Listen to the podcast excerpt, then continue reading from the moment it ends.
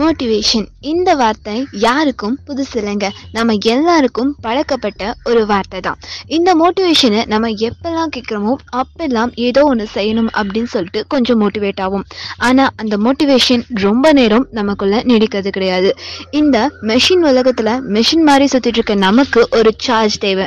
அந்த சார்ஜ் தான் இந்த மோட்டிவேஷன் அந்த மோட்டிவேஷன் நம்மளை எப்பவும் டவுன் பண்ணாத மாதிரி நமக்குள்ளே எப்பவும் ஏதோ ஒன்று செய்யணுங்கிற ஆசையை தூண் மாதிரி இருந்தால் எப்படி இருக்கும்? அந்த மாதிரி மோட்டிவேஷன்ஸ் தான் இந்த பதிவில் நீங்கள் கேட்க போகிறீங்க motivation of the day motivation first day எதை பற்றி போடலாம்? எதை பற்றி பேசலாம்? அப்படின்னு ஒரே தாட் தாங்க.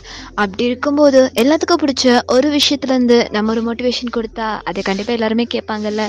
ஸோ எனக்கு அப்படி யோசிக்கும் போது ஞாபகத்துக்கு வந்தது கிரிக்கெட் தாங்க. ஆமாங்க.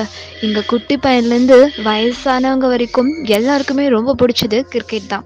இன்னைக்கு நாம போக்க போகிறது டெல்லிலேருந்து வந்து இப்போ வேர்ல்டு கிரிக்கெட்கே ராஜாவாக இருக்கக்கூடிய ஒரு பையனை பற்றி தாங்க டெல்லி அழகுக்கு பஞ்சமே இல்லாத ஒரு நகரம்.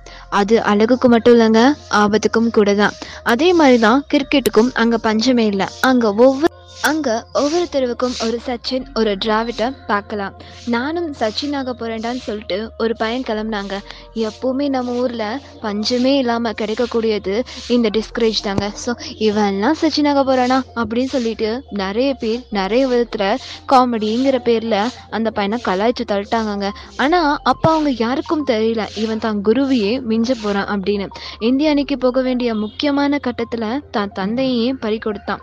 இருந்தாலும் தன்னோட கனவுக்காகவும் தந்தையோட லட்சியத்துக்காகவும் இந்திய அணிக்குள்ள நுழைஞ்சாரு. ஆனா அது அவ்வளவு எளிதான் கிடைக்கலங்க. ஒவ்வொரு விஷயத்துலையும் அவங்க ரொம்ப கஷ்டப்பட்டு தான் அதுக்குள்ள போனாங்க. ஆனா அந்த நேரத்துலையும் எந்த நேரத்துலையும் அவர் நம்பினது அவரை மட்டும்தான்.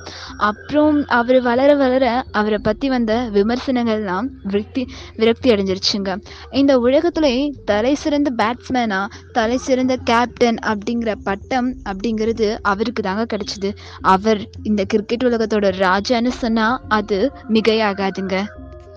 இப்படி உலகையே தன்னோட திறமையால திரும்பி பார்க்க வச்சு வருதாங்க. தான் குருவிய மிஞ்சிய சீடன் அப்படின்னு சொல்லிட்டு இருக்கக்கூடிய கிரிக்கெட் உலகத்தோட ஜாம்பவான் வேற யாரும் இல்லைங்க. நம்ம விராட் கோ விராட் கோலி சார் தாங்க.